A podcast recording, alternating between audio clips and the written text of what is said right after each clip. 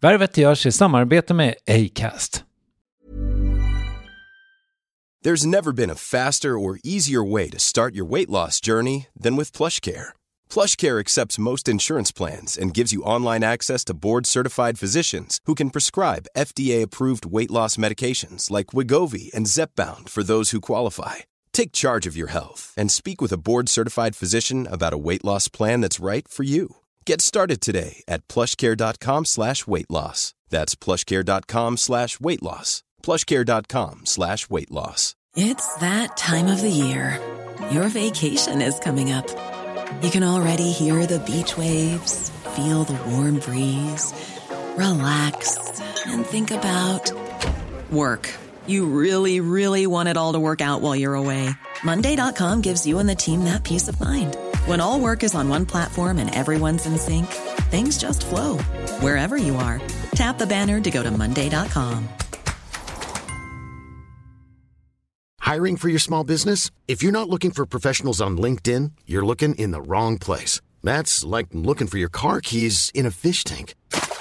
LinkedIn helps you hire professionals you can't find anywhere else, even those who aren't actively searching for a new job but might be open to the perfect role. In a given month, over 70% of LinkedIn users don't even visit other leading job sites. So start looking in the right place. With LinkedIn, you can hire professionals like a professional. Post your free job on linkedin.com slash people today.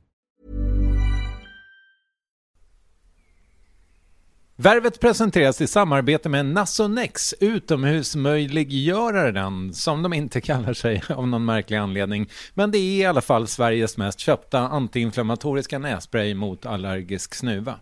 Och nu kommer ett litet test, så fram med papper och penna du som lyssnar, nu kör vi. Fråga 1. Vill du vara ute mer i naturen?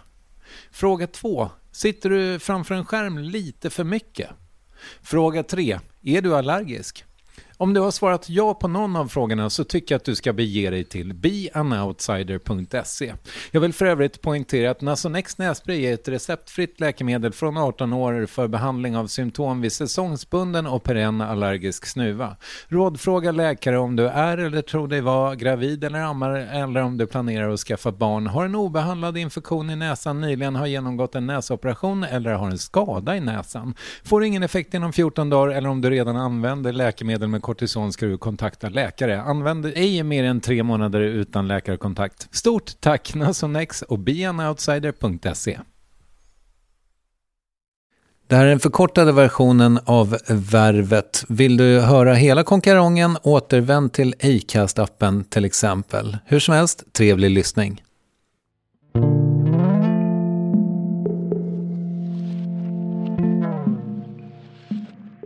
Bodde jag i den här trean i Hammarby sjöstad. Högt upp, glasveranda. Så jävla fancy. Och så stod jag och skar den där fisken i köket. Tittade ut genom fönstret och såg bara så gula löv där nere. Och jag bara grät och tänkte alltså, vad håller jag på med? Vars är jag? Varför står jag i den här lådan? Det luktar som hemma men jag, men jag, är, alltså jag är fast i den här lådan.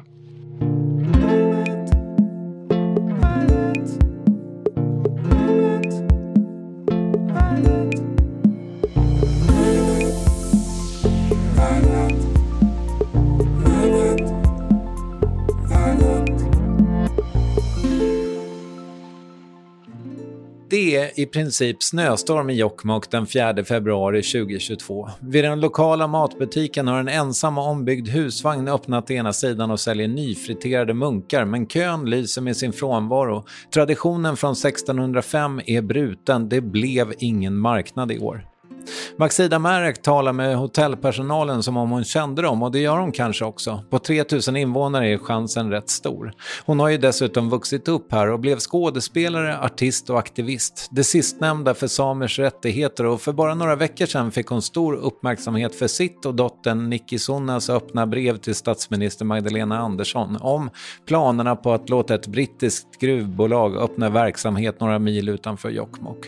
Om det, att flytta från Stockholm och att bryta mot samisk vett och etikett, ja det kommer att göras, handlar Värvet avsnitt 507 inspelat på Akelunda hotell i Jokkmokk. Här är Maxida Märak.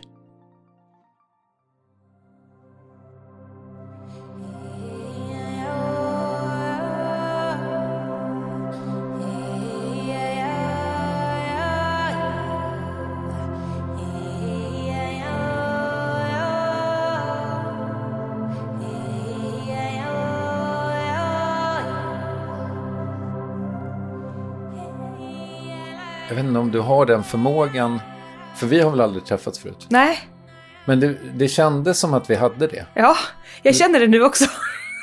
att jag tänker att jag nog känner det. Ja, Ja, men det är väl kul. ja verkligen. Ja. Men du har också ett sånt... Det är någonting i ditt utseende som går igen alla bra män jag har växt upp med. Har du liknande drag. Mhm. Jag, jag, jag, jag gillar det. Men vet du, jag har ju otroligt mycket rötter här i krokarna. Inte, alltså, krokarna, inom citationstecken. Men farsan kom, är född i Tornedalen. Ah, Och Sunna Mm. hette min moster som ogift. Sen hette hon Triumf. är det sant? Ja, men det är många.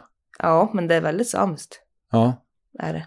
det är både förnamn och efternamn. ja precis. Och ett gammalt namn för sol. Stol? Sol. Stol hade inte varit lika romantiskt. Nej, Nej men det, det, det, det låter ju väldigt rimligt att det betyder sol. På Ja. något sätt. Mm. Mm.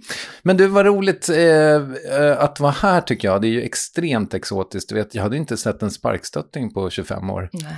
Nej, jag fattar. Ja. Och hade det inte varit snökaos, då hade du sett mig komma farande på en.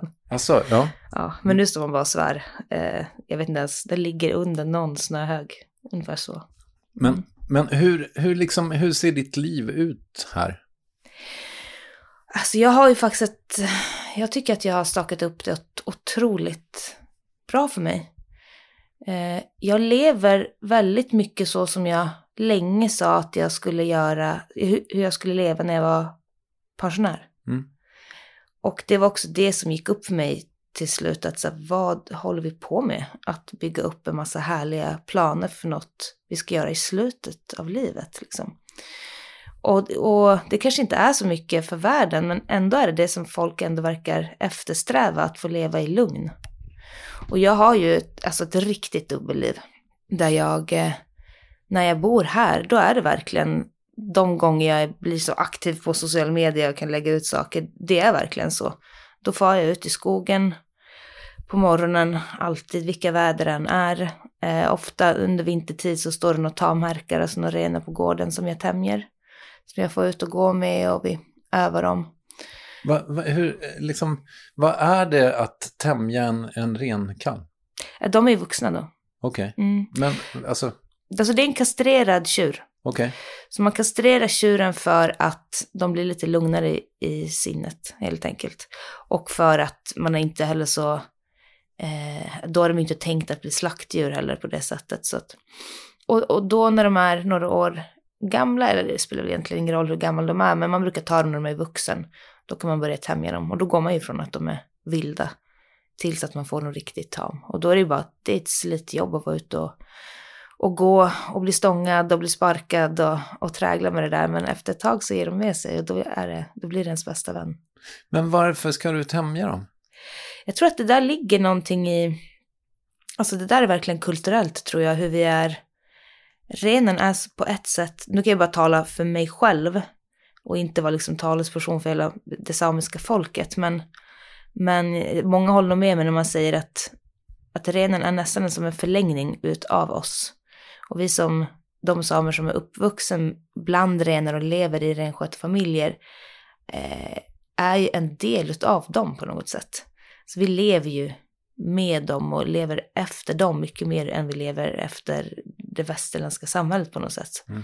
Ehm, så jag tror att det där sitter så kulturellt eh, rotat i oss, även fast vi inte alls har samma användning för en tamhärk som man hade för alltså 70 år sedan. Där, man, där de faktiskt var dragdjur. Liksom. Ja, okej. Så för, förr så när man renskötarfamiljer bodde ju med, med ett visst antal renar som flyttade runt, som drog ens packning helt enkelt. Mm. Och som levde med familjen. Och det där sitter som i att det, det är någonting fint i det bara.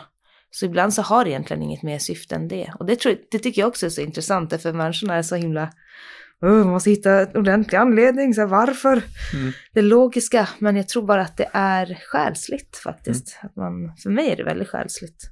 Nej, men då förstår jag det ju till fullo. Att, liksom, för jag, du vet, jag är så jävla okunnig då, vilket väl de flesta som du Oh ja. träffar är, Mm. kring det här. Men eh, då, jag tänkte liksom att man levde absolut med renen, men att det...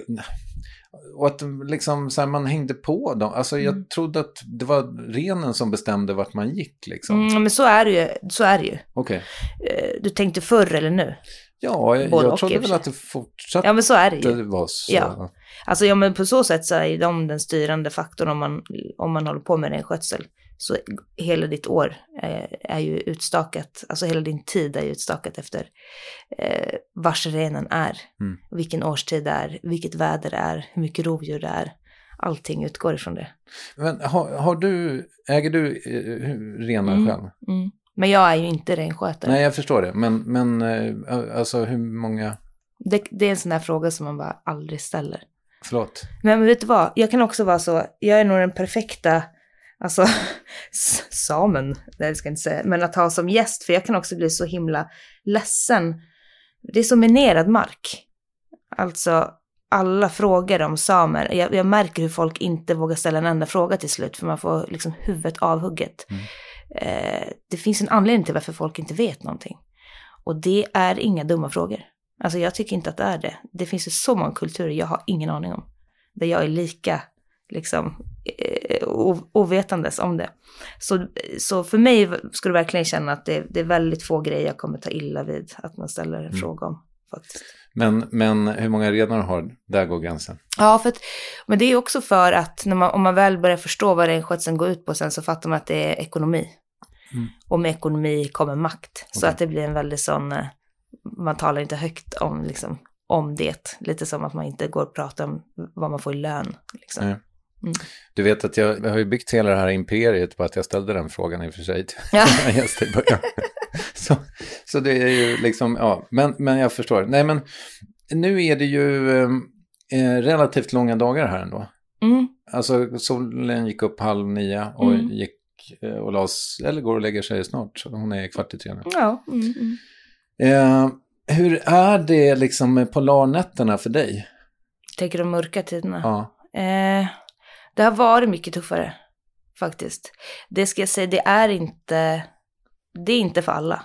Det är faktiskt svårt att ta sig igenom. Om man inte är helt, om man inte är jävligt stabil i psyket. För min egen del ska jag säga det. Att det finns eh, perioder i mitt liv där jag tyckte att det var absolut fruktansvärt. Faktiskt. Mm. Och speciellt när det är också, jag tror många tänker ju ofta att så här, vintern, även vårvintern, att den alltid är liksom, när solen väl är så bara strålar den.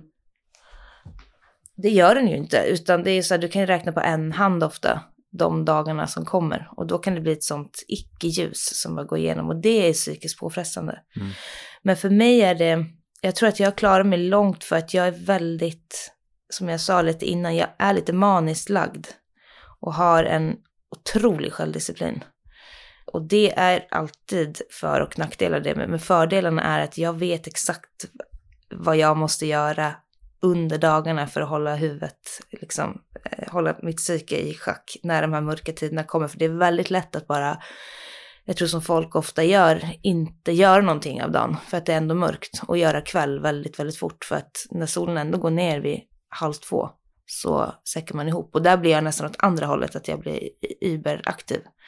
För att lura hjärnan liksom. Men liksom, även om solen aldrig går upp så är det väl inte mörkt mörkt som jag har fattat det. Liksom. Men Nej, det, exakt, de där, alltså ett tag är det riktigt mörkt. Men det är det jag menar med de här, när solen inte går upp så är en vanlig dag är ofta lite molnig. Så de dagarna där solen tittar fram bara några timmar, om det är mulet den dagen, då är det ju som att det inte händer någon, alltså du vet, du, du vet ingen skillnad på natt och dag. Mm. Och det är, det är tungt faktiskt, alltså det går inte att säga någonting annat. Och jag tror det är därför också man är så himla, som nu när vi sitter här så är det ju egentligen marknadsveckan. Nu har det ju varit den här pandemin som ingen vill prata om. Man är så less, men så det är ju ingen marknad. Men man förstår varför den ligger där den ligger. Därför när solen väl kommer fram igen så är det som att du bara alltså, tittar upp ovanför ytan. Du glömmer bort hur stor skillnad det blir på livet när solen kommer fram igen. Just. Så att jag förstår att folk kan bli eh, galna här uppe. Eh, faktiskt under den tiden. Det är inte så lätt. Nej, eh, och det där har ju du pratat, eh, eller du har fått många frågor om det, tänker jag, med liksom självmordsstatistik och sådär. Men, men jag tänker mig väl också att just när man lever så pass nära naturen som ändå då samer mm. alltid har gjort, liksom. Mm. Jag vet inte, alltså finns det inga sådana, eller det, det, kanske inte går, alltså det kanske är en så jävla idiotisk tanke eller fråga liksom, men, men jag tänker mig just att det lilla ljus som finns på något mm. sätt, att man ändå får i sig den där jävla D-vitaminen. Liksom. Oh ja. Alltså, För att man är i snö. Ja. ja, exakt. Alltså snön gör ju också så stor skillnad här. Det glömmer ju folk bort. När, det kan ju vara mörkare ibland känns det som när man får söderut för att den där snön inte kommer. Ja. Den gör väldigt mycket. Men det solen... finns inget mörkare än Stockholm i november typ. Nej, det gör ju inte det. Men, och det förstår man ju också sådär varför så många, speciellt arktiska folk överlag ofta har liksom solen som huvudtecken för att den är livsviktig för oss. Mm. Vi har ju det på våran trumma, det kanske man inte tänker på, men liksom, den är ju centrerad kring en solsymbol. Liksom. Så att det är ju det där, man är ju, och det är också det som har gjort att jag är sån, jag är en riktig skogsmull, jag är ute mer än jag är inne om dagarna. Men det är för att man vet att det är livsviktigt. Där lilla ljuset som kommer, det är bara att gå ut och, och få den. Liksom, vilken temperatur nästan den är. Vad gör du då i skogen? Alltså jag gillar att springa. Mm. Mm. Och försöker hela tiden hitta sätt att springa i de här olika klimaten. Och jag är alltid på jakt efter de perfekta skorna som ska liksom, du vet, ska du köpa ett par jävla löparskor för vinter, det är ju inte löparskor för vinter, det är för, för nollgradigt. Men du vet, ett par löparskor för minus 35, det existerar ju typ inte. Det gör inte det? Nej, nej alltså Alltså jag har inte hittat dem, de kan ju gärna langa dem. Så att jag, jag, det där är liksom mitt, hela tiden en sån jaktvarg och bara vad kan jag hitta för rätt utrustning för att ge mig ut i alla väder. Så jag får mycket ut så, men sen också det är det som är så härligt när jag har härkarna hemma, att då har man ju, då har man ju som någon annan och något att göra, så då får jag bara ut med dem i skogen och så bara går man. Mm. Går och går och går. Gud, det låter ju, ja. Ganska planlöst, vet, utan, ibland så frågar folk ofta så här, men gud, hur långt snittar du på en dag? Hur många steg? Jag vet inte, jag har ingen aning. Jag stängt av den där förbannade stegräknaren, jag blir bara irriterad. Mm. Därför att det är inte därför jag är ute. Alltså det har inget med min kondition att göra så egentligen. Utan det där är, det återgår jag lite till det där pensionärslivet, att bara jag, eh, när jag är här, då jag behöver inte att allting ska hända på en gång. Det får ta sin tid. Liksom. Jag vet inte vad jag ska stressa för alltid. Om jag inte måste. Nej. Det gör man ju ändå så mycket. För dig som har scenen som ditt liksom huvud, alltså ditt rätta element på något sätt. Mm. Två år pandemi? Frågetecken. Mm. Mm. Hur har det varit? Eh, tråkigt i perioder. Sen är jag väldigt så vet inte, det är, ibland så tänker jag att jag har fått någon sån där, fick jag någon sån där matrix-piller för ett tag sedan, när man bara har ganska bra, jag tycker att jag har ganska bra perspektiv. Jag tycker verkligen inte att jag personligen har varit, alltså, jag har inte blivit hårdast drabbad. 100% inte. Alltså ett så behövde inte jag ta något extra jobb, utan jag, eh, det var ensamt i perioder och det är en sak. Jag själv har inte blivit sjuk. Jag har inte förlorat någon nära i den här sjukdomen. Som sagt, jag stod inte och behövde liksom vända på varenda krona. Och när man hör folk liksom sitta med de privilegierna som jag har och bli irriterad på att det liksom inte finns några fler serier att titta på. Så jag, jag skrattar inte ens åt det längre utan jag, jag får verkligen ont i magen när jag hör det om det är en största problem, då borde man inse att man har det så jävla gott ställt. Mm. Så jag har mycket gått omkring i de här åren och tänkt att, tänk vad jag har mycket. Och jag gjorde en sån, liksom livs, alltså väldigt många stora förändringar i mitt liv för några år sedan när jag eh, kraschade, alltså gick riktigt in i väggen eller utbränd, vad man nu kallar det. Och en av de grejerna var att jag flyttade hem igen. För att jag, jag gjorde just den där saken att, men vad fan, vad är det jag varför skjuter jag upp allting tills jag ska bli pensionär? Jag gör det nu. Mm. Och när pandemin väl kom och allting som snurrade försvann, det bara stängde ner. Då tror jag att det många med mig ställdes inför var att man blev så väldigt medveten om vad man hade för riktigt liv. Alltså vad var ens vardagsliv? och ens umgängeskrets, ens hem och hus, alltså det faktiska där man bor. Vad var det? Mm. Eller var allting uppbyggt på att den där medievärlden skulle snurra? Och det blev en sån insikt för mig att jag insåg att, oh, gud, jag valde rätt. Alltså jag gjorde rätt. För att det, det kunde få mig panik när jag bara tänkte på att vad, vad hade jag gjort om jag hade varit fast i den där lägenheten jag bodde i sist i Hammarby sjöstad, inte få ta mig ut, alltså det hade blivit tjorv med, med mitt barn, alltså inte kunna ta mig till henne eller kunna få henne till mig. Alltså det, om allting hade var, fortfarande varit utstakat från att min utgångspunkt hade varit storstan. Men jag stod liksom mitt ute i en skog och fick veta att ja, mina konserter är inställda, festivalerna är inställda, men, men bäcken pålade och ännu var betet bra för renarna. Som, alltså som, jag var liksom i den riktiga världen som inte hade blivit påverkad av just det. Mm. Och här där man också som, vi är så få ändå så att det blev inte jättestor skillnad som, jo man kunde inte få hälsa på sina gamla, det är ju såklart jättehemskt, men du vet, vi, jag drabbades inte värst. Så att för mig var det väldigt mycket bara att komma till insikt och bli så otroligt ödmjuk, alltså inför vad man, vad man har. Men hur var det för regionen då, liksom att, eh, för att jag menar, det är väl ändå, det är uppenbart ganska liksom turisttillvänt Mm. här uppe. Mm. Gissningsvis inte så mycket svenska va? Nej, det är, det är verkligen folk Ja. över hela världen som kommer hit. Ja, vilket ju är härligt. Men, men hur har det varit för, eller? Jo, jo absolut. Jo, men där. Ja. Nej, men det, alltså, det har nog slagit ganska hårt, Mm. tror jag. Alltså, alla sådana här bygder är ju mycket uppbyggda på turismen. Men där, där upptäckte man ju också att det var inte, det var inte så att folk inte kom. Nej. Vi fick ju våra sjok liksom. Och jag kan säga än idag att alltså, vilken tur Jokkmokk hade som inte... Vi gick ju bara och väntade på den stora smällen. Att det skulle börja slå ut folk. För vi har inte sjukvård för det här uppe kan jag säga.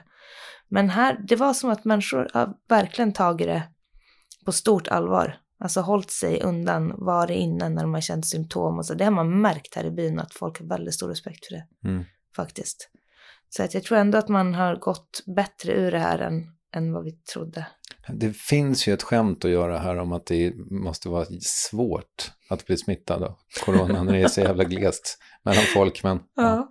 förlåt. Ja. Men du, det här med, för, för eh, jag har liksom lyssnat på alla intervjuer jag har hittat med dig och då är det så här, då sitter du med Nemo Hedén och har de här svullnaderna i ansiktena typ för första gången. Liksom, det måste ha varit precis när du kraschade. Ja. Och du säger till honom att du mår bra och, så, det låter som att du mår bra. Mm. Men sen när jag har lyssnat på andra intervjuer med dig så, ju, så refererar du till den tiden som typ den värsta i ditt liv. Liksom. fruktansvärt. Jag har nästan, jag nästan förträngt det där. Det var intressant att du tog upp det. Det var ju faktiskt precis i den svängen. Mm.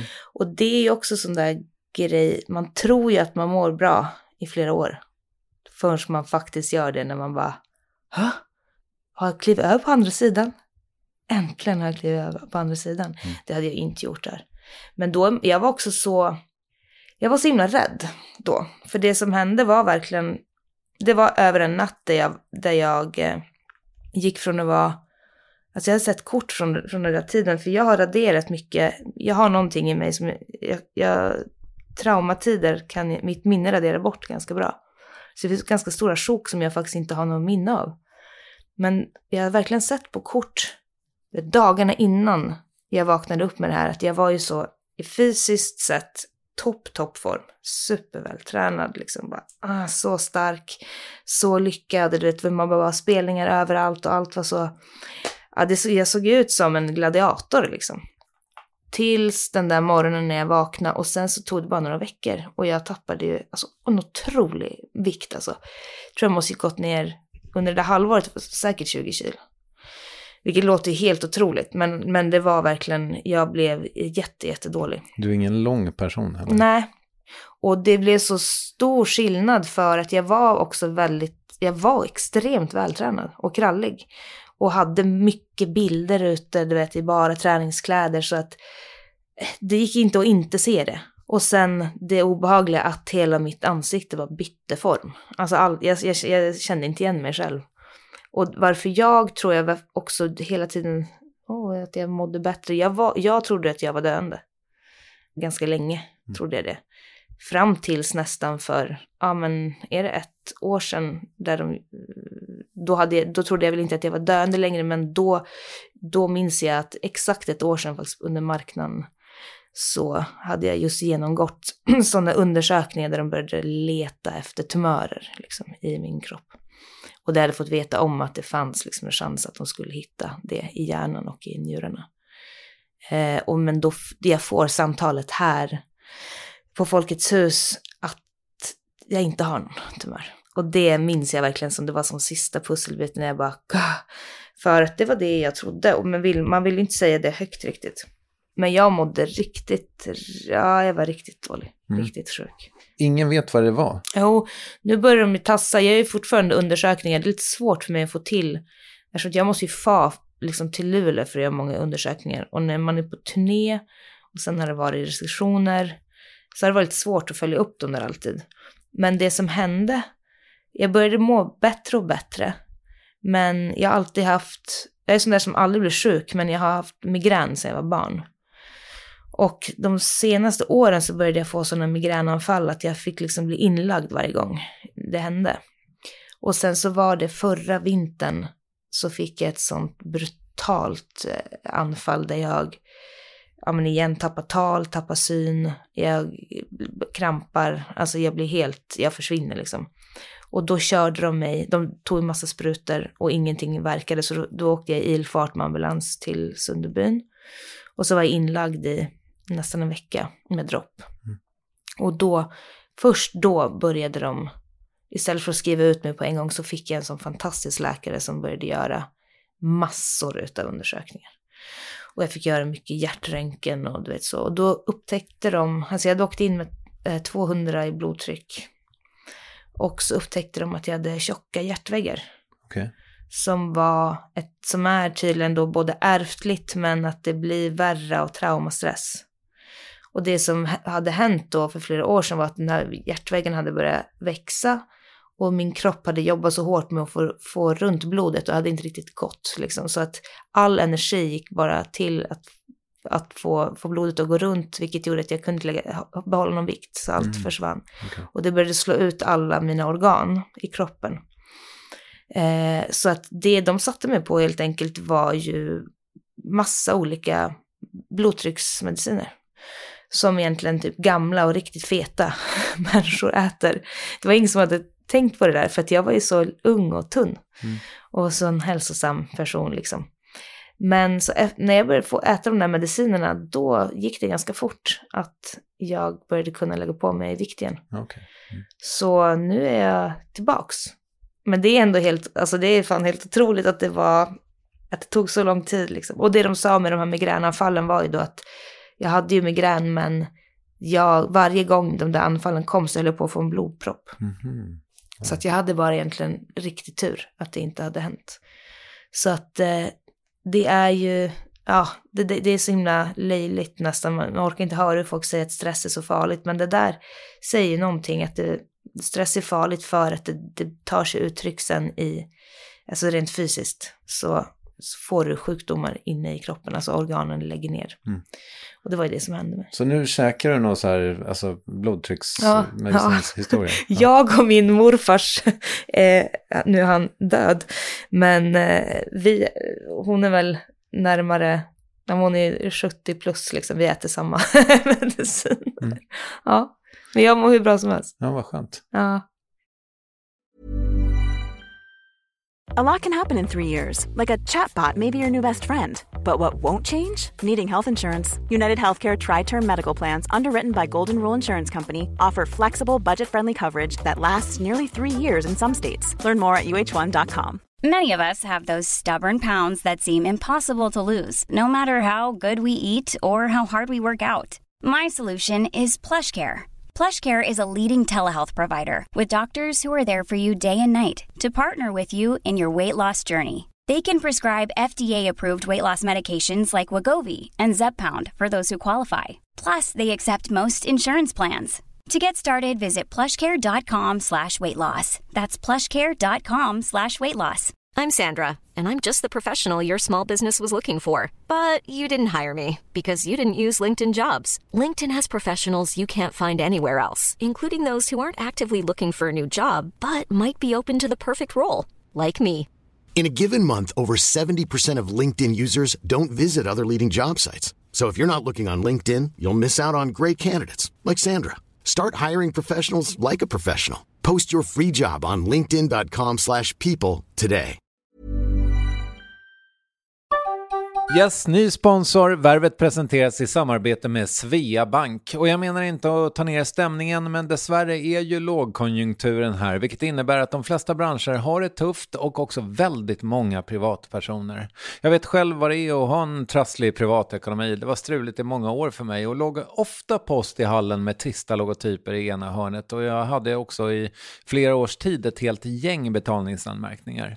Och tyvärr är det nog många som har det svårt att få ihop till räkningarna just nu, som har hamnat i ekonomiskt trubbel. Och det är här Sveabank kan kliva in med något som kallas skuldfinansiering. Där löser de skulder hos inkasso och till Kronofogden och till och med om Kronofogden vill sälja ditt boende har Sveabank möjlighet att hjälpa till.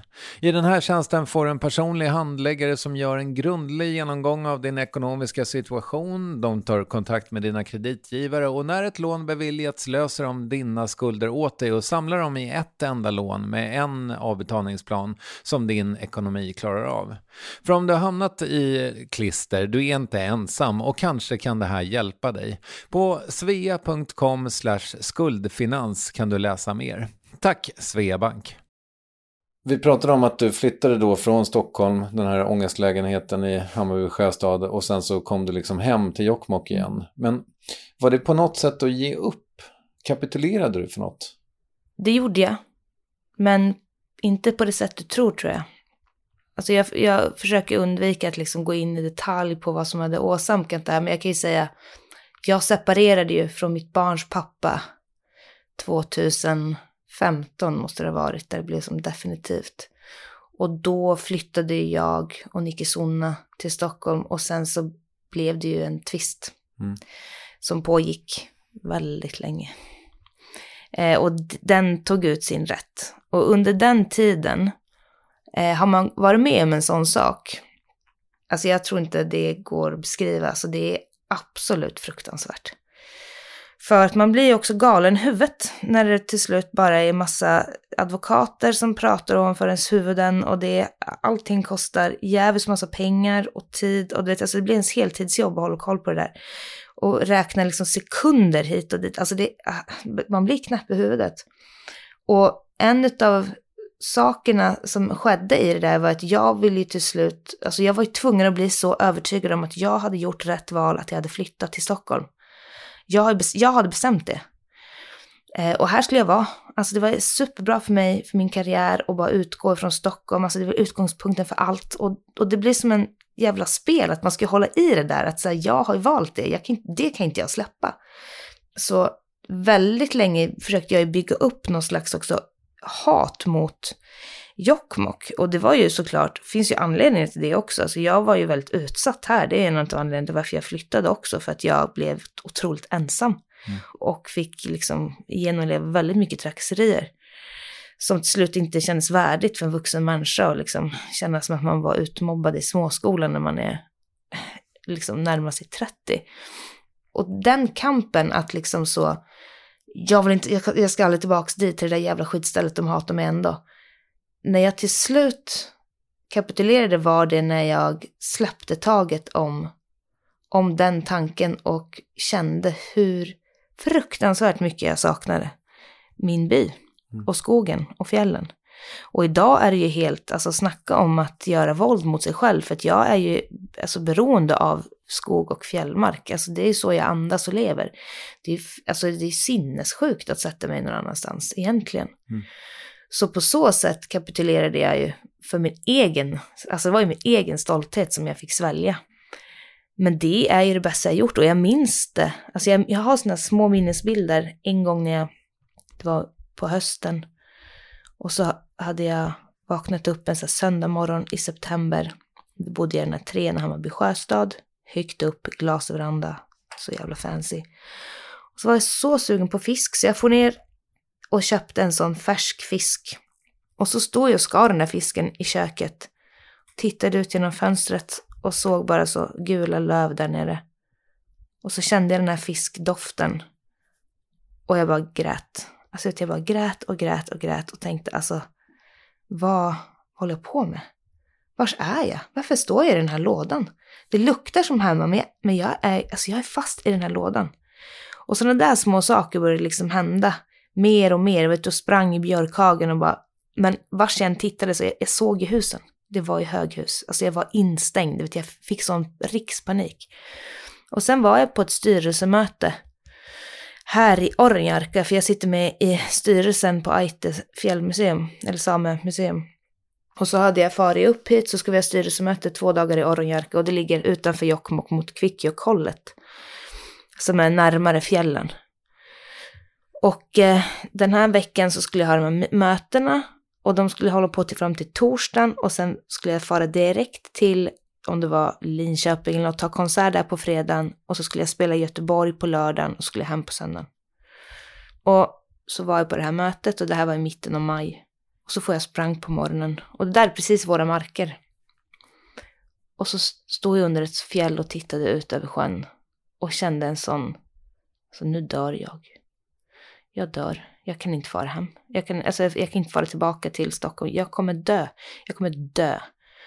Och jag, tårarna rinner och rinner och rinner och jag känner, jag, jag kan faktiskt inte en dag till. Och det här måste ju varit 2018. Och så har vi det där mötet och så sitter vi i bilen på väg till flyget därifrån. Och direkt så tänker jag, nu, vet du, jag skickar bara ut några så här flytt, flyttofferter. Om jag säger upp lägenheten nu, du har tre månader på mig, då kan jag flytta mitten av augusti. Bara, jag är galen kände jag, det är men jag gör det. så skickade jag ut de där flyttofferterna så tog det några minuter så började folk svara, eller företag. Så var det ett företag som sa, bara, vi har halva priset liksom på, på flytt. Boka oss. Jag bara, det är ett tecken. Så jag ringde upp där på en gång. Så men perfekt, alltså vad sägs om, kan vi sätta något datum, typ eh, 16 augusti? Augusti säger de. Men det här gäller bara i helgen. I helgen säger jag. Nej men det går inte. Jag, eh, nej men jag ska ha konsert nu. Ja, hej då säger de.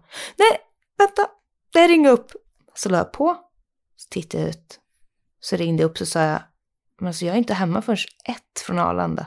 På söndag. Nej det är ingen fara, så de. Vi står där med flyttgubbarna. Okej, så. Vi möts då. Mm. Så får jag hade mina konserter och tänkte alltså vad fan håller jag på med? Och får, och får från Göteborg, sen kom tillbaka till Stockholm där vid ett så står flyttgubbarna så gav jag nycklarna och så får jag hem. Eller får därifrån. Mm. Och då var det bara, jaha, nu har jag gjort det. Och då var det bara att ringa, börja ringa runt här. Och då hade jag och Mattias också, som Nicksonas pappa, då hade vi liksom lagt ner stridsyxan, bestämt oss för att, vet du vad, vi, eh, vi skiter i det här. Vi drar ett streck över det. Vi, vi får aldrig kolla tillbaks. Mm. Så vi började liksom närma oss varandra igen.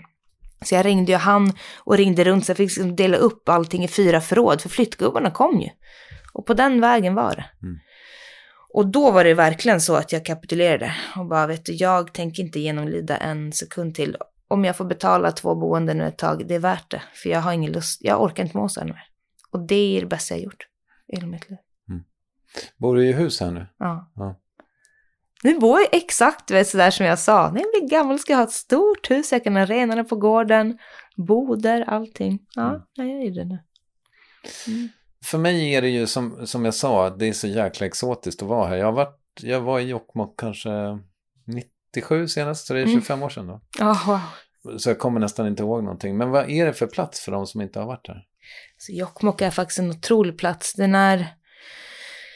Det är ju, jag tror att det är Sveriges näst största kommun till ytan. Men inte så många här. Vi bor 3000 pers här. Och vi brukar säga att det är lite som en samisk huvudstad. För det är väldigt starkt samiskt område. Lulesamiskt område och vi har också väldigt liksom fullt, eller bra fungerande samebyar. Vi har tre fjällsamebyar här. Och skillnaden mellan fjällsameby och skogssamebyar är att fjäll, om du tillhör en fjällsameby så betyder det att du har renarna. Både i, i fjälllandskap och i skogslandskapet, vilket kräver ganska stora områden. Eh, så vi har ju redan uppe i Padjelantasarek, Sarek. Så man tänker att det sträcker sig ända upp dit. Så det är väldigt mycket starka samiska näringar här och duktiga, väldigt duktiga företagare. Jag skulle säga att det är en, en, verkligen en kulturstad. Där jag också kan bli så himla ledsen över vår, våra kommunpolitiker som faktiskt inte lyfter det. Men det är alltså få människor som är så beresta och välutbildade som mina vänner som jag har här. Faktiskt, riktiga entreprenörer. Så mycket starka samiska konstnärer och slöjdare och, som håller på med rendrift och, mm, och bra turism. Så på många sätt är det en fantastisk eh, bygd, verkligen, med stark historia som sträcker sig väldigt långt bak i tiden. Man kan hitta mycket. Men det här med liksom den aktivistiska sidan av Maxida Merak så att säga, liksom, i några av intervjuerna jag har hört, så, och du nämnde det själv förut, liksom, att du var ju utfrusen, liksom, mm. utfryst. Mm. Hur har du det med det nu då? För du är ju inte, min, du är inte direkt mindre på barrikaderna. Nej, verkligen inte. Det blir väldigt tydligt vad som händer med människor när man klättrar i status. Eh, då, för tiden för flera år sedan, då var jag ju alltså inte alls lika, nu säger jag det väldigt ödmjukt, men känd som jag är idag. Och då var det ju mycket mer legitimt att öppet hata mig och tycka illa om mig. Och då är man ju också en no one. Alltså du vet, då är man mer en störig typ liksom. Men sen det händer någonting när du plötsligt blir accepterad av folk utanför bygden. Alltså man blir sällan en profet i sin hemstad och det är verkligen sant. Alltså. Eh, I alla fall för mig. Sen så ser man ju, det finns ju också en skillnad. Det finns ju andra här som blir profeter. Liksom. Men jag tillhör inte dem. Och det, så det, det är väldigt stor skillnad idag, är det.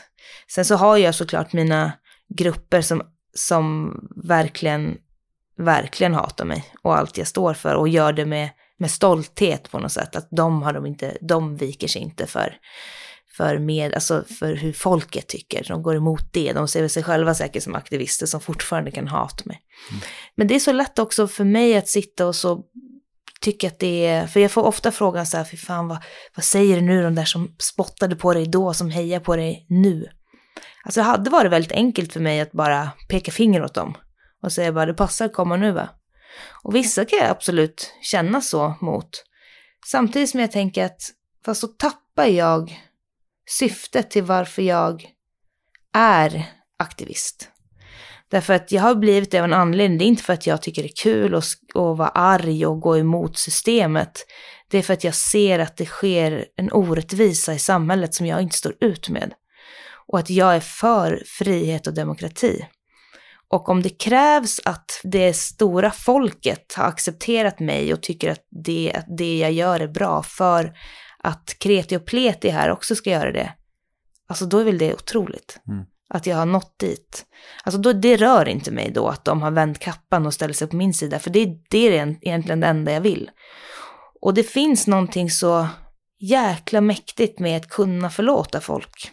För jag tror många går ett helt liv och är så och kan faktiskt ångra vad man har gjort. Men blir aldrig förlåtna. Och då är det mycket lättare att hålla fast vid sin gamla elaka åsikt, liksom, för att det är en tryggare plats. Men om man förlåter sådana människor, alltså ja, det har ju, det har ju skett här. Alltså, då kan man se den personen bara andas ut och tänker, sant, får jag göra om? Kan jag få göra om?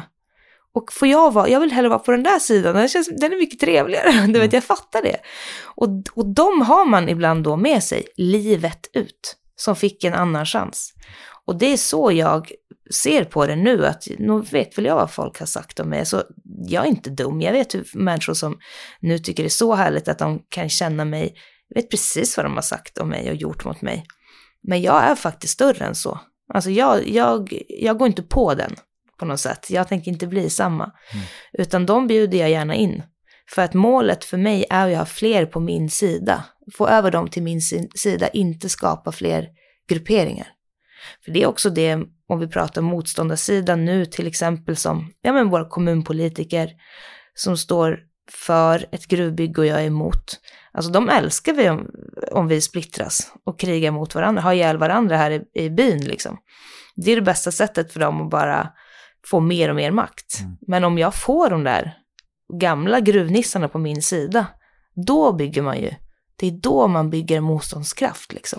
Men om man ska förenkla den här konflikten då, för nu har det ju varit väldigt mycket fokus på den i media liksom, på senaste tiden. Och om man, alltså för att det var något reportage i P1 också härifrån tror jag som handlade om just eh, Kallakgruvan, mm. liksom vara eller icke vara. Och då, då, ja, men då intervjuade de ju någon på torget som var sådär, jo men det kommer, så mycket, kommer bli så mycket arbetstillfällen och mm. det blir som bra för hela bygden.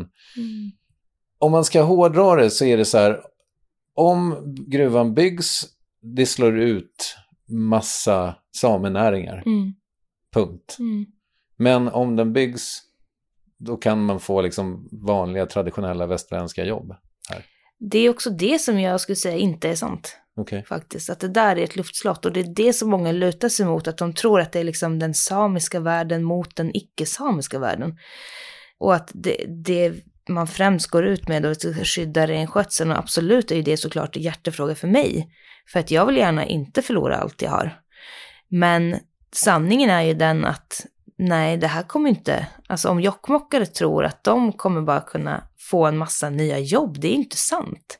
För det första är det här ett utländskt bolag. De har liksom inga skyldigheter till Sverige. Alltså, Sverige tjänar inga pengar på det här. Järnmalm är inte heller en, en mineral som vi är i brist utav ens en gång. Så att pengarna kommer inte gå hit. Det är någonting som folk måste förstå. Och i ett så gruvsamhälle, det är ju mycket säsongsarbetare. Alltså du vet, det här är inte någon, det är ingen som lovar jokkmokkare jobb. Det finns inte en chans, alltså det är inte bara samiska när, näringar som kommer slås ut, det är ju allt annat runt omkring också. Så att det där är en sån farlig, det är så himla lätt att säga att det är så det är och så tror alla som inte håller på med renskötsel att jaha men då handlar det bara om det, men vi kommer få jobb. Nej men det kommer inte bli så. Det är inte så. Och de siffrorna man pratar om, alltså nu har de tryckt upp det där och säger kanske 20 år kan gruvan hålla som längst. Alltså det är ju ett skämt att man ens skyltar med att det är länge. Alltså det är ingenting. Mm. Det är absolut ingenting. Och sen tror inte jag för folk förstår vidden av, alltså vilka ytor man pratar om som kommer exploateras. Alltså en gruva är ju inte en, en grop på våra betesmarker det är ett helt samhälle som kommer raser, alltså rivas och byggas om för vägar. Det ska, kunna fraktas tåg, det ska komma långtradare var, var varannan minut kommer köra här. Alltså, Jokkmokk kommer inte finnas kvar. Mm. Så är det punkt slut. Så det här är också så, jag vill ju inte se att någon förlorar sina jobb. Men vi bor ju här av en anledning. För att vi, alltså uppenbarligen så tycker vi ganska mycket om att bo som vi gör man, far till Gällivare då och jobba. Far till Kiruna om man tycker att det är så underbart liksom. Men alltså det här är, det är ett luftslott som de bygger upp faktiskt. Och det är väldigt farligt att skylta med för det är, inget, det är ingenting som är hållbart. Mm. Det är inte det. Vad gör Greta Thunberg här? Ja, jag vet inte. Jag får, jag, jag... Ska hon träffa dig? Eh, mm, jag, jag, kan inte säga någonting om det. Mm. okej. Okay. Fan vad hemligt. ja. Okay. jag fattar. Men du, för eh, om vi ändå är inne på det här med liksom ja, men hur, hur du har tagits emot här genom tiderna och sådär, så, så funderar jag på det faktum att du är, är uppvuxen på två väldigt liksom, olika platser. Du är född i Stockholm och sen delvis uppvuxen här, delvis där. Mm. Men fanns det liksom två olika Maxida beroende på vad du var? Nej. Nej, Nej jag faktiskt också sån där ganska intressant hur jag märker att jag tror många verkar ha det. Lite olika, vad säger man? Inte personligheter utan du vet när man har en person. Person, personor. Personor, eller ja. Mm. Men jag har nog verkligen inte det faktiskt. Nej. För att när du då börjar liksom måla ansiktet vitt här och, och klä dig i, i plastkolt liksom mm. på marknaden och så kanske är helt obegripligt för folk, men du, du förstår vad jag menar mm. i någon slags aktion. Eh, fanns det ett mått liksom av att, ja men, hon är liksom inte en äkta same, hon är ju hon är från Stockholm hon. Nej. Okej. Okay. Nej, jag är faktiskt eh, skonad det där. Och mycket är nog det, det här är sån, verkligen, det är intressant samtalsämne och väldigt minerad mark. Det är få som vill prata om det. Och det mm, är nog ganska farligt att vi pratar så lite om det faktiskt i Sápmi. Men det är ju, har ju skett en, en väldigt sträng politik liksom, mot samer under flera hundra år som gick ut på att försvenska. Och det, resultatet av det visar sig väldigt starkt idag. Att det finns ju stora släkten som har tappat eh, efternamn, medlemskap i samebyar. Alltså där det verkligen har tagit ut sin rätt till att de står och egentligen är väl mest svenska idag. Men kanske rent så genetiskt ändå är samer, om man säger så. Mm. Men att det har byggts upp en sån skydds... Liksom, den samiska världen är så himla hårt utsatt från det svenska samhället att man håller det, det sina väldigt, väldigt nära och är väldigt rädd att släppa in utomstående idag. För att det är så skört redan. Och då är det väldigt många saker som man har till sin fördel idag och det är till exempel ja men, samebymedlemskap till exempel. Vilket är ganska absurt eftersom att i renskötseln, så, eller i den samiska världen i Sverige, så är det bara 10 procent som håller på med renar. Sen är det ju andra näringar. Mm, och man måste ha ett medlemskap i en sameby för att kunna hålla på med renar. Och sen så det, de samiska efternamnen, liksom, att det också klingar väldigt starkt. Och att man vet, man kan sin släkt. Att man kan räkna långt bak i tiden sin släkt. Har man inte det, då kan man bli ganska hårt ansatt. Mm. Men där har jag ju verkligen eh, varit skyddad med att jag har allt det där. Och då är det som okej okay att jag har kommit fara lite. Men jag vet ju om man inte haft en fot in i Sápmi från barnsben och kommer i vuxen ålder och vill hitta sitt, sina rötter, eller vad man nu ska kalla det, en identitet i den samiska världen. Det är inte alltid så lätt. Okay, nej. Det är det verkligen inte faktiskt. Nej men det kan man väl förstå att det samiska folket har garden uppe? Ja, man, man kan, eller ja, det kan man. Absolut. Men sen så är det så himla sorgligt att det är också det som förgör oss mm. på något sätt. Att det blir sån omvänd, ett omvänt hat på något sätt. Där man egentligen på många sätt borde ju tänka att ju fler vi är, desto starkare blir vi. Men det är klart, man är också livrädd för att vattna ur kulturen. För det är också det som man har sett kan ske. Alltså jag menar, som här till exempel, vi har ju den här eh, väldigt älskade folkhögskolan, Samernas heter den. Där du gick en gång i tiden. Ja, men precis. Och det är verkligen sån, alla generationer går den, eller alla, den har funnits nu i ungefär hundra år. Men det är sån tradition nästan att man, man har gått den där skolan. Där till exempel så, så finns det ju många som eh, kan söka sig dit och gå den där skolan om, om man, för att man inte har fått det från barnsben. Man, kan, man har inte fått slöjden från barnsben, man är inte så insatt i den världen. Och det är inte alltid att det funkar jättebra. För att många som kommer dit, är, vi är ju redan, alltså jag är uppvuxen med slöjden och mjölk, man vill ju bara förfina sina kunskaper och liksom eh, verkligen bli grundad i det. Och så kommer det dit vissa som har, alltså kan ingenting, alltså är helt som blanka papper. Och det blir ganska stor nivåskillnad. Och varför man också blir lite så vaksam mot det där är ju för att man har ju också sett just det att, ja men plötsligt är det någon som gör något tennarmband och säljer liksom på någon random butik i Gamla stan och kallar det för samslöjd. Och tar 250 kronor armbandet när man vet att när ett riktigt tennarmband, det tar otroligt lång tid att göra och det är värt fem, sex gånger så mycket som det där. Och det blir farligt då, för då börjar man vattna ur den här kulturen. Då är det ingen som vill komma och köpa den riktiga slöjden liksom. Så att det finns ju anledning till varför man också håller väldigt hårt för att det inte ska försvinna. Men om man återgår till frågan så nej, jag har, jag, jag har varit trygg i det där. Också för att jag har ett väldigt starkt sånt samiskt efternamn, Märak. Där min Adja var en väldigt, alltså min morfar, väldigt älskad och eh, respekterad person. Mm. Han var en levande legend när han levde och nu är han bara en legend. Så. Mm. Sånt där ger en försprång. På vilket sätt var han legendarisk? Eller? Alltså min Adja var ju en väldigt speciell person. Han kommer ju från den där gamla generationen som nu börjar liksom dö bort. Men vi har inte, det samiska folket har inte varit moderniserade särskilt länge. Man glömmer bort det där ibland. Men min mor och farföräldrageneration tillhörde ju de som ännu levde som nomader. Mm. Som liksom upplevde verkligen det där fruktansvärda med att bli tagna ur sina hem och satta i nomadskolor. Behandlade som djur. Och skallmätta och fotograferade och, och vissa skickades till utställningar. Alltså det var helt absurt, tvångssteriliserade. Och de, den generationen liksom gick från det till att bara plötsligt leva i ett modernt samhälle. Det gick väldigt fort liksom i den utvecklingen. Han kom från den tiden och var väl typ bland den, om, om han inte var den första som valde att fara till Uppsala och utbilda sig till präst. Och blev samisk präst och det hade liksom inte funnits. Mm. Vilket blev, alltså jag tror att han räddade så många i det. Därför kristendomen hade sånt fruktansvärt grepp om, och har fortfarande på många ställen, om den samiska kulturen.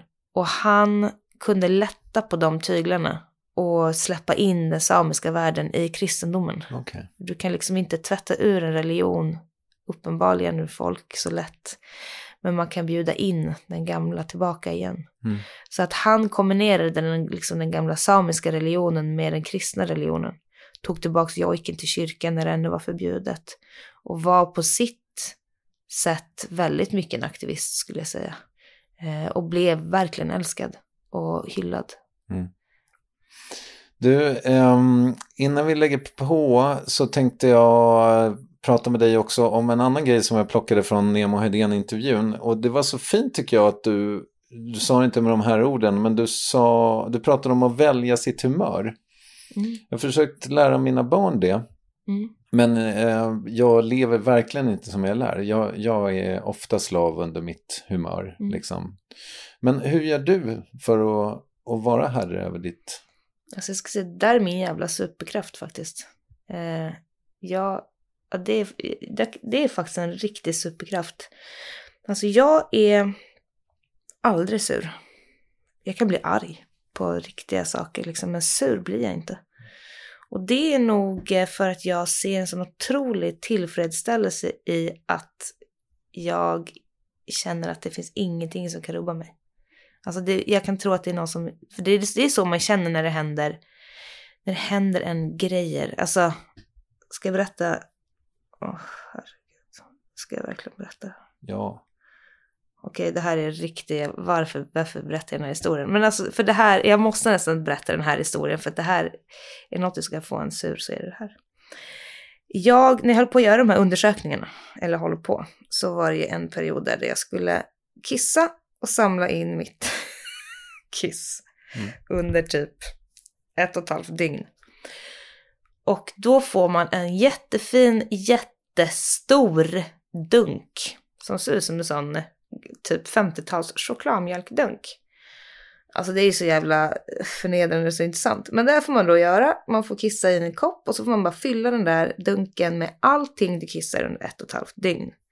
Och då får jag runt här, alltså jag var i Jokkmokk och skulle på olika möten hit och dit och fram och tillbaka och fick du, gå runt. Du och dunken? Ja, fick gå runt med den där förbannade dunken i en ryggsäck och den ska också vara i kylen. Så jag bara, herregud. Och så då hade jag ett eh, kontor här borta som jag hade bara för att komma utanför dörren under pandemin. Och då, som tur är, så fanns det lite andra kylar så jag hade den där i en påse och gick och gömde den i en kyl. Alltså det var ett jävla meck med den där. Och sen så lämnar jag in den när jag är klar. Nej, men då gills inte den, därför att då är det någonting, någonting att jag har liksom, nej, du ska, du ska samla allt kiss, inte bara halv. Jag, jag fattade inte att man skulle samla allt. Och jag hade typ bara kissat kanske en kopp, du vet. Jättehemska detaljer, men de måste finnas här för att förstå vidden av det. Så jag fick ju börja om. Bara, Vad i helvete? Okej, okay, det är bara do it. Jättebra, gratis sjukvård, de hjälper mig, tjoho. Jag gör det. Och äntligen, och jag ska in dit sen sju på morgonen och lämna in den här dunken. Den natten vaknar jag upp och är liksom lite hungrig. Så jag går till kylen och ser om jag hittar något där och någonting faller ut på golvet. Och jag bara hör så här. Kluck, kluck, klock, klong, klock, klong, klock, klong. Och vet jag bara. Vad är det som händer? Alltså den där jävla dunken som är samlad då. Det är klart. Alltså, jag, vad är det, typ två liter i den där? Och vet jag, sån jävels tur att jag precis har tagit ut alla mattor för att jag ska lufta dem. Vet jag bara ser det här ske framför mina ögon och tänker, nej, nu är det någon som jävlas med mig. Antingen, tänker jag, alltså det här är precis en sån gång när man egentligen, man tar ju den där, kör den rätt i väggen och skriker fan, slå sönder någonting, du vet. Mm. Tänkte jag, nej, tittar jag upp mot något, jag vet aldrig vad jag tittar mot, men tänker, du får mig inte den här gången heller. Det är bara att städa. Och jag gör ju det, för då tänker jag så här, ja, antingen så tar det här liksom hundra år för mig och jag får inte sova. Och jag kommer vara förstörd imorgon för att jag har sömnbrist och är på dåligt humör. Men det har inte jag tid med. Så att, eh, nej, det fick mig inte den här gången heller. Mm. Och då, då blir jag nästan så, alltså jag blir som taggad av det. Att så här, inte ens det kan fucking rubba mig. Och det är tusen gånger där jag far mina jävla tåg hit och dit som hälften av gången är de försenade. Och det kan vara liksom fyra timmar. Att jag sitter på en station mitt i natten. Fyra extra timmar. Det händer ingenting där liksom. Och då är det bara, antingen så sitter jag här och tycker att livet är piss och mår jävligt dåligt i de här fyra extra timmarna. Men det håller inte, för då kommer jag krascha, då pallar man inte det här livet. Jag, eller så bara tänker jag, jaha, då är det väl så då. Och det är samma med mitt barn, alltså vet du, jag blir aldrig sur på henne. Alltså aldrig någonsin. Hon spillde något på min, mitt koskinn här, frös till och tittade på mig. Och hon vet ju mina koskinn, alltså det är, jag specialbeställer ju de där från höger och vänster. Och så tittade jag på henne och sa, var det där meningen Nixon? Nej, nej, då är det en världslig sak. Så. Mm. Jag ska liksom inget bli sur för, jag orkar inte. Mm. För det förstör hela dagen. Och det tror jag också är, det har kommit med att jag har liksom också växt upp mycket med det runt omkring mig. Alltså att minsta lilla sak kan rubba vuxna människor jag växt upp med. Som kan sätta liksom en, en stämning som förstör hela dagen. Mm. Och det, jag är allergisk mot det. Alltså jag tycker det är fruktansvärt. Så att jag, eh, jag ser det som bara en sån överlevnadstaktik. Att det är så här, ska jag kunna ha det här livet och vilja, jag som faktiskt tycker att det är så viktigt att försöka få vara glad hela tiden. Alltså då bestämmer jag fan mitt humör. Mm. Och det är, till slut så blir det bara en enkel grej. Att man står och tänker i två sekunder bara, blir det bättre om jag blir svinsur? Nej, alltså det blir ju aldrig det. Så då släpper jag det. Mm. Och det är så en jävla skön känsla att bara kunna släppa saker. Bra. Ja. Du, mm. vi, har kommit, vi har kommit fram till su succémomentet frågor du inte fått förut. Ooh. Får vi se om det stämmer då. Beskriv din drömrestaurang. Oh, alltså äntligen får jag den här frågan. För jag går ju aldrig på restaurang för jag tycker aldrig att det blir bra. Min drömrestaurang, då skulle jag kunna få välja. Och jag, alltså i en värld då där man känner att man får äta kött vilket jag gör, men jag äter bra kött. Eh, jag skulle kunna, jag vill välja en, en hel, ett helt djur på min drömrestaurang. Mm. Jag skulle vilja välja alltså den perfekta hela grillade kycklingen eller den perfekta hela laxen. Det, jag älskar det, alltså ett helt stycke där jag får sätta bara kniven i. Det är så jag gillar min mat bäst. Jag blir tokig när folk ska ha rensat saker från benet från mig. Alltså skrovet är det bästa. Det är min drömrestaurang. Mm. Ja. Var ska den ligga? oh, den ska ligga... Hade varit fett om den låg i Stockholm, för då kunde man ta en liten tur dit varje gång man, man kom dit. Ska den heta Skrov eller? Alltså bra namn! Ja, Skrovet! Ja! Vet jag får panik när jag ser hur folk slänger liksom det bästa från djuret när de äter mm. kött. Ja, nej, det får man inte hålla på med. Nej. Du, säg att du vill bli ansiktet utåt för jordnötssmörspopcorn. Hur skulle du gå tillväga? Oh Alltså vilken jävla idé! Mm -hmm. Hur jag skulle gå tillväga. Mm. För att bli ansiktet utåt för det. Jag, jag, kan, sen så ska jag berätta hur man gör sina jordnötssmörspopcorn. Men du, först kan du få berätta.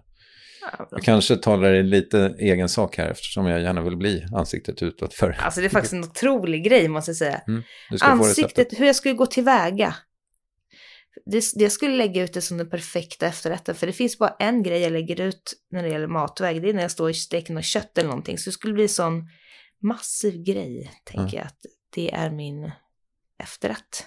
Du, om du creddar mig så kan du få receptet här nu då. Ja. Du gör popcorn. Ja. Som vanligt. Ja. Helst inte mikro. Men du, jag lägger mig inte i hur du gör. Ja, men vet du, jag är också expert på, vi har inte ens en mikro, så Nej. vi gör det i kastrull. Bra. Under tiden så lägger du neutral olja längst ner i en kastrull. Och sen så kanske typ, beroende på mängd då, men två, tre matskedar jordnötssmör. Mm. Smälter detta Mm. under omröring. Mm. Och sen när popcornen är poppade, ja då kommer ditt jordnötssmör vara mjukt för det är varmt. Och då kan du hälla det över och sen så skakar du runt det då givetvis Mm. med lite salt också gärna. Mm. Sen tycker jag om att ha den, är det koreanskt kanske? Jag tror att det heter gochujaro eller gochugaro Mhm. eller någonting sånt. Mhm. Alltså en, en slags chili flakes på. Oj, jäklar. Där det är ingen det. dålig grej. Nej, Vet du vad jag brukar göra? berätta. Jag tycker om att poppa popcorn med då mycket olja. För det är liksom en myt det där att du ska göra det med smör. För det blir bara saggy. Det är ingen bra grej. Sen brukar jag ha det med frysen. Aha, Alltså det, det händer någonting. Det är svingott. wow. Ja, men jag har också en liten fäbless för stelnat fett. Det låter äckligt men jag tycker att det är gott när det har blivit lite, när det har blivit något av det. Du, vet du vad jag känner? Nej. Att jag skulle kunna prata säkert uppemot 13 timmar till med dig. Ja, det var väldigt men, trevligt. men jag måste åka och, till eh, Kallax. Ja, det måste du faktiskt. Ja. stackare. Men det var otroligt trevligt att träffas. Det var väldigt trevligt. Det här gör vi om. Ja, Tack tusen tack.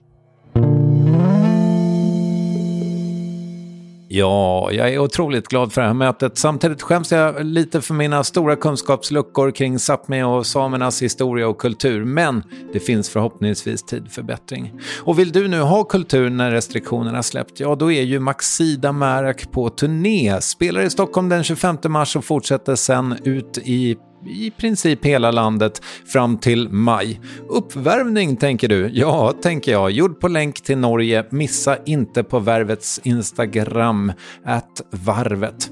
Saga Markula, Carl Birgersson och jag som heter Kristoffer Triumf gör Värvet, Acast distribuerar. Vi hörs om max en vecka och här är Maxida Märak och Jay Gonzales, Sirenerna.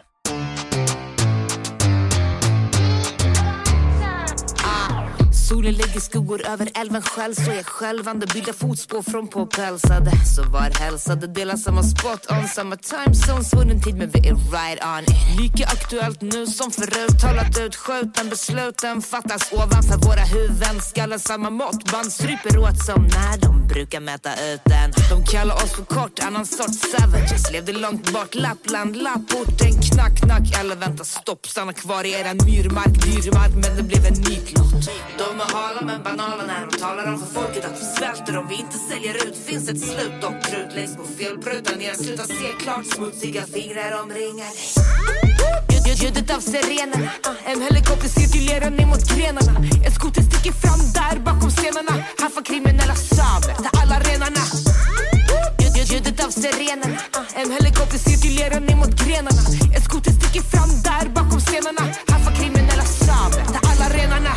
Ormar väser först, biter sen Den som inte hittar motgift. Hamnar sist i prioriteringen Och du kan grina, de flinar upp, viglar, hetsar fram krig. Dräp din granne innan de behöver tvinga dig. Kommunpolitiker blir kritiker med nya tricks. I'm a big dick och jag känner det. De stryker mig med hår, smeker nu när media ska visa sig Men det ska mycket till, tror de seriöst jag viker mig? Backa bak, sa det klart vagt Svarade aldrig tillbaka, kaka på kaka, kasta long shot Men kanske borde bygden börja tänka om För min dotter kommer bli som jag med tusen gånger om. De är hala men banala när de talar om. För folket att vi svälter om vi inte säljer ut. Finns ett slut och krut läggs på felprutan. När jag slutar se klart, smutsiga fingrar omringar dig Ljudet av sirenerna. En helikopter cirkulerar ner mot grenarna. En skoter sticker fram där bakom stenarna. Här får kriminella samer ta alla renarna. Ljudet av sirenerna. En helikopter cirkulerar ner mot grenarna. En skoter sticker fram där bakom stenarna.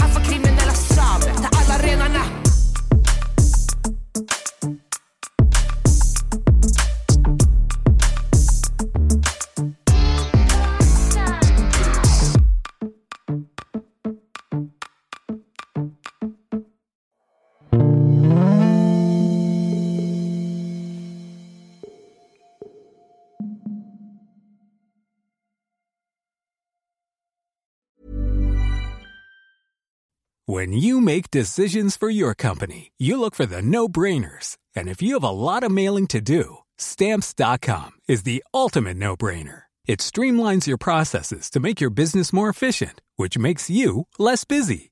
Mail checks, invoices, legal documents, and everything you need to keep your business running with Stamps.com. Seamlessly connect with every major marketplace and shopping cart.